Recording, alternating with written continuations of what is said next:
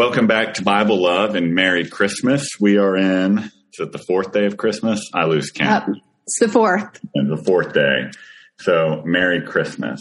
Today, we're recording on Wednesday, the 28th, which is also Feast of the Holy Innocents. And so we thought we would pray this collect for us as we begin.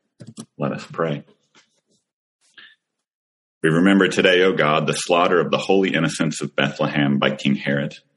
Receive, we pray, into the arms of your mercy all innocent victims, and by your great might frustrate the designs of evil tyrants and establish your rule of justice, love, and peace.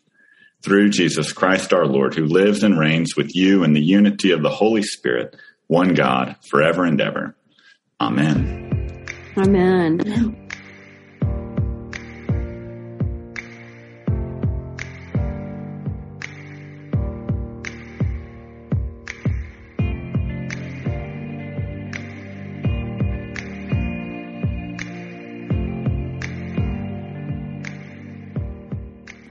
Listeners, we're so glad you're with us. We hope you're having a wonderful Christmas season. Remember, it's 12 days long. Us um, Episcopalians love to push that and it's not all over and you make baby Jesus sad when you put your Christmas tree out on the street before the end of the 12 days.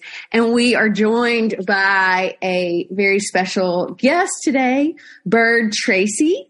Bird is a layperson who is the Christian education coordinator at Christ Church in Needham, Massachusetts. And we got to know Bird from Forma, which you might have heard us talk about this a little bit. We just kind of put it out there and said, who wants to come on our podcast and talk to us about Job and some of the hard folks in the Bible? And Bird responded. And so welcome, Bird. We're so glad you're here. glad to be here with you all.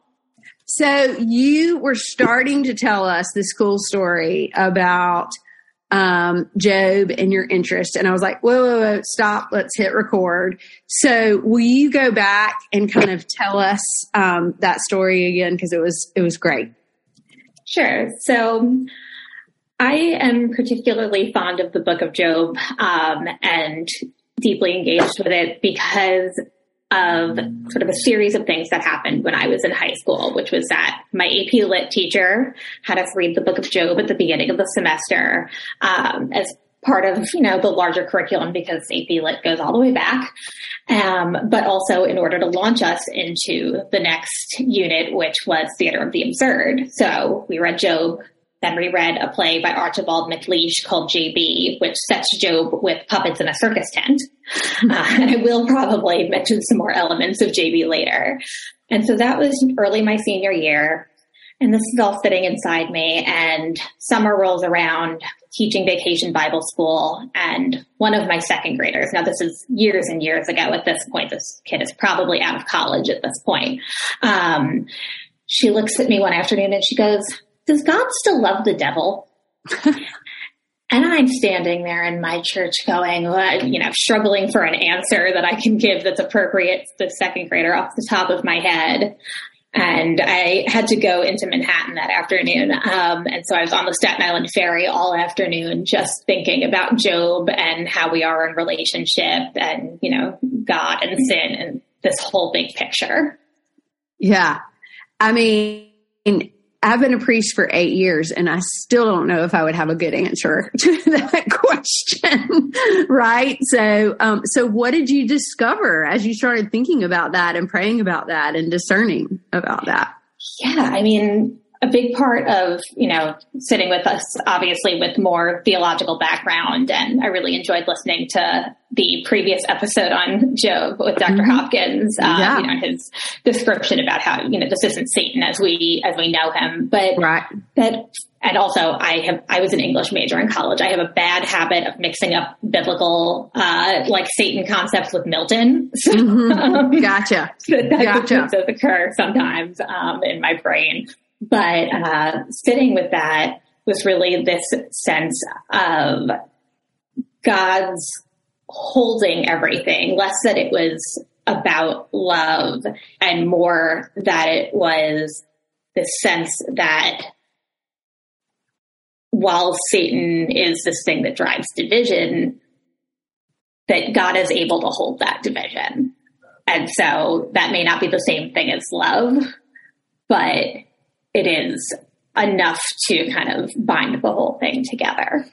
Yeah, I love you said that, and this has come up a lot in Job and in in other podcasts that we've done. That God is big enough to hold all of these things. Um, when Dr. Tony was on, we were talking about a lot. I just listened to it again this morning. Like you know, people are upset with God and that's okay. God can hold that. People are in love with God in moments of their life. That's okay. God can hold that. And God can hold all those things, you mm-hmm. know, and I think when we realize that and internalize that instead of going, it's got to be one way or the other, you know, very black or white. There's a lot of gray in all this and that mm-hmm. is okay. That is okay. Mm-hmm. Um, so I really appreciate what you said, Bird. I appreciate that. So tell us some of your your parts of Job that you know really like grapple, stand with you, that that make you think, that make you encounter God, as Dr. Tony would say. Mm-hmm. So I think a big part of what I am drawn to about Job is there's a way that they frame it in this Archibald MacLeish play where one of the characters says, if God is God, he is not good. If God is good, he is not God. Mm. And this pushes up really hard against this notion of the omnipotent, omniscient, omnipresent God, who presumably, because God is all those things, is also omnibenevolent.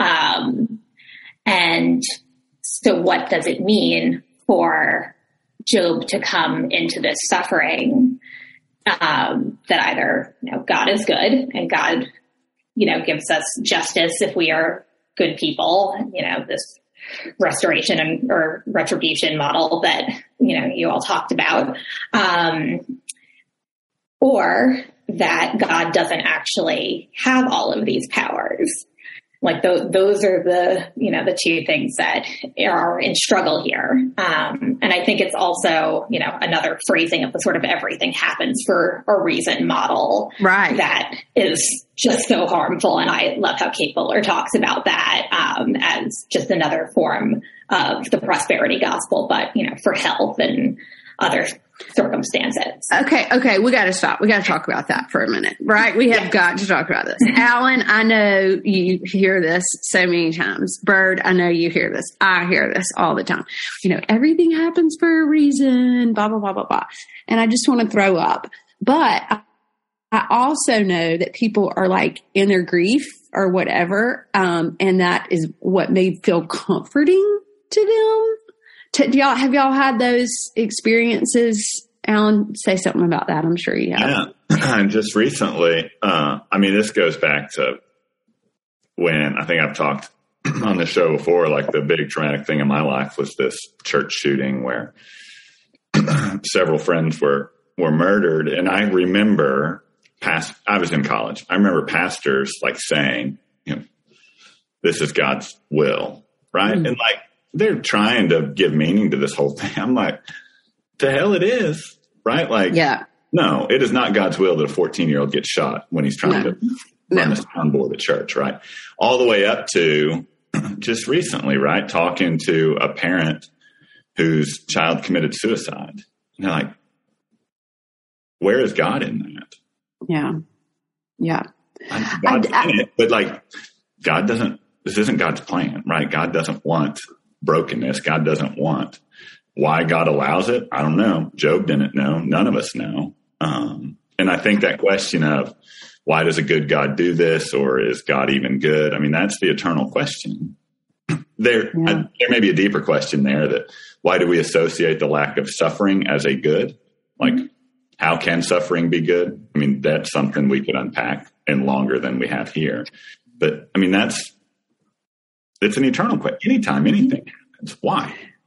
Yeah, and I, I definitely believe like God is with us in that suffering and that pain and all of that. I don't believe God caused those things, but I also do believe in the Holy Spirit and that God and that God's got this too. Mm-hmm. Like, and all of that is complicated to hold, as you were talking about, Bird, a minute ago.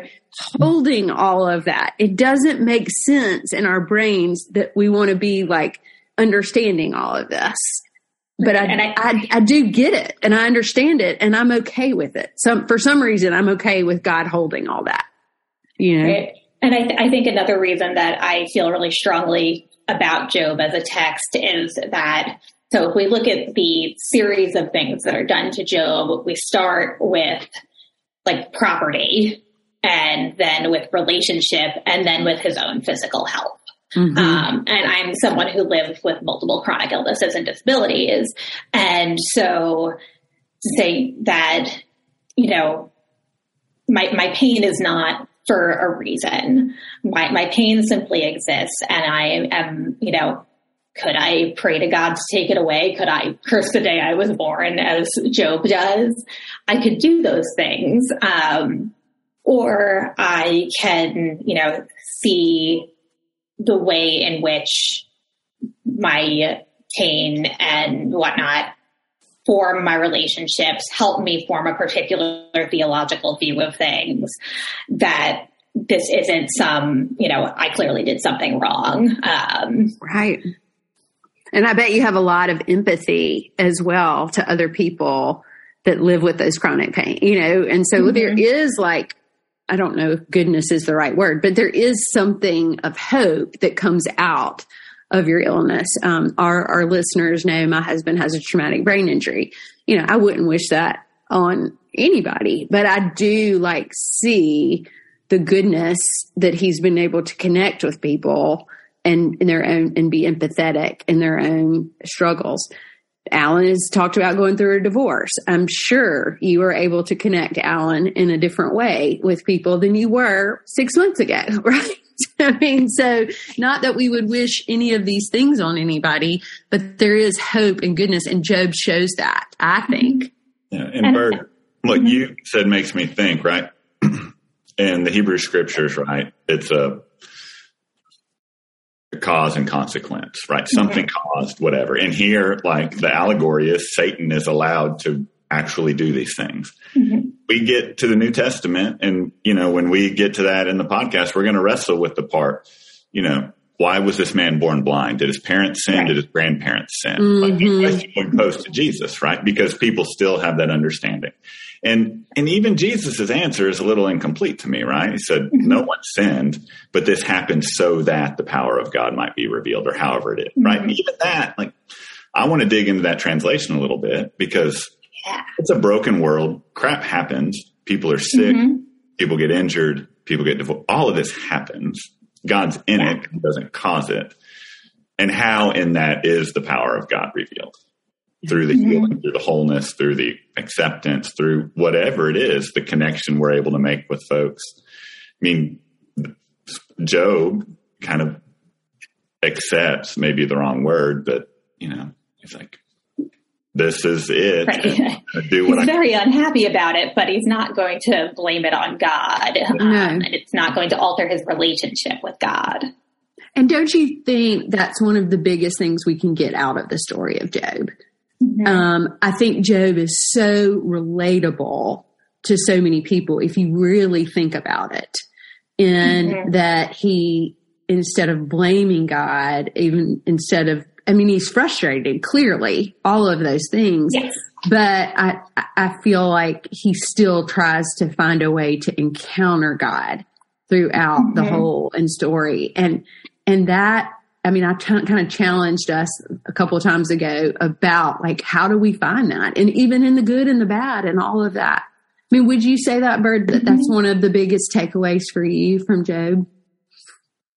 Uh, yeah, that, you know, I just love the way that Job returns to this place of, you know, praise and relationship, uh, you know, even in his suffering. And I think as someone, you know, who spends my life primarily talking to children, um, that, and then also to parents, especially, um, as a writer, I write a weekly newsletter. And so that just goes to a whole bunch of people that I don't know. And so I'm always trying to like frame things in these, uh, you know, various contexts that people can use in their daily lives. And I think, you know, Job is, a, is such a powerful lesson for thinking about how we talk to children, especially about societal issues. So if you think about, you know, encountering homelessness or addiction with children, it's so much easier. And so many parents do this to ascribe essentially a sin model to it that these people made a mm-hmm. bad decision and this is how they wound up in this situation mm-hmm. instead of you know entering into a the you know social complexity of it but b into the relationship of it all um, and that you know, instead of creating separation that these people did something wrong and so they suffer and we keep ourselves apart from that, that we sit with people in their suffering and then, you know, after we sit with them, we try to help them come back into relationship. I love that. And those children are so lucky to learn from you in that way, to think about this in a different way and to change that narrative that we so easily can get into. I mean, I think I even said it in the last podcast. I was like, why do people with drugs and addiction, you know, but have, it's that they're okay, you know, of course they're not okay, you know, and no. how do we change that narrative of loving them in mm-hmm. spite of this addiction or in spite of this homelessness or whatever. And I'm so thankful that you're teaching this next generation a different way to look at that. We need more of that for sure. Yeah, you and mentioned. Go ahead. No. No, I was saying you mentioned uh, your newsletter. We'll link that in the show notes. The other yeah. thing I'm really interested in, you know, you're a godly play trainer, and I learned today that there's actually a godly play Job story. Yeah, I didn't know that either. You know, like we don't. Job doesn't come up on Sunday too often. Uh, we adults don't want to really wrestle with it, and so have, one, have you taught it or learned the Job godly play story? How's that experience been? Like, what are the lessons for kids out of this? Mm-hmm. Right. So I haven't had occasion to teach it. Um, it's what we call an extension story in godly play, which means that children have to have a strong foundation in what we consider to be our core spiral. Um, and a lot of people don't teach godly play above second or third grade when you would start getting to these extension stories. Um, but the extension stories are usually told kind of as object lessons, and there's a series of symbols that you lay out in order to you know, get at the narrative arc of what's happening for this individual. And so with Job, part of what we are really grappling with with the children is this idea of again God's presence. Um, so godly play has this notion that all of our stories are about confronting existential limits. Um, and so Job is helping us navigate the idea of things like aloneness um, mm. and whether or not we are alone in our suffering. And, you know, we have this like kind of whirlwind that comes down into the story and God's voice emerging out of that.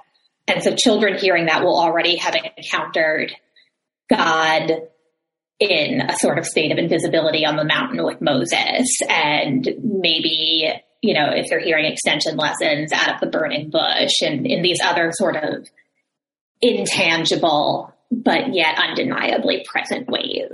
Um, and that's something that we really come close to in godly play is, is this notion of even when things don't look the way we expect, even when God doesn't seem tangibly present, that God is there. That's really interesting to me. Kind of the series and how it builds on itself. Because I think too often Job can be a book where someone's like, look at this, God's a jerk. He's in with Satan, whatever. And right, like if you read it in isolation, and if you think about Job as a character in isolation, but right, mm-hmm. Job in this story, Job knows all about these other stories. Job knows about Moses and the burning bush. Job knows mm-hmm. about, and so that's really interesting to me. The teaching kids that this isn't a standalone story. No. That you have to understand God's presence in the wilderness. You have to understand God's Mm-hmm. presence in captivity, God's presence in exile, and also God's presence in Job, right? Like Mhm. that's how the Hebrew people would have heard this with all this other stuff. So it makes sense to me. I hadn't really thought about that. That's really Yeah. fascinating the way the Mhm. stories build on each other because it, it kind of lessens it. God is there because God has been there.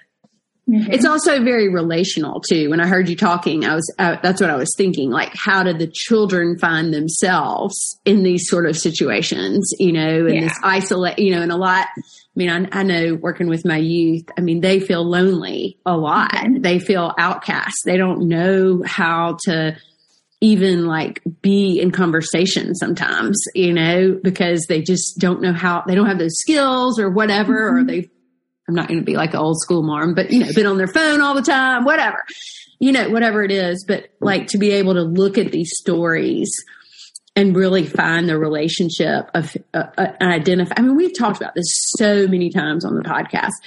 I've, and I, I think it's such a gift that I have learned doing this is yes, these are the stories of our history. This is the story of God, but it's also stories of God's people that we can find ourselves in and to realize that we are not alone.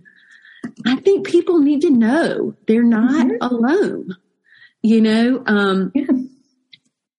I always find This it is- incident- interesting. Yeah. I was looking at, you know, kind of these days in between Christmas and New Year's. I was like kind of checking in on Instagram and I was watching these like random reels. You know, they're not anybody I know. Yeah. But these people are like super vulnerable, you know, like talking about, you know, their divorce or their loneliness or their depression or their mental illness, whatever it is. And I'm sitting there thinking, you know, some people might really judge them for doing this, but I'm really thankful because you never know who they might be reaching, you Mhm. know?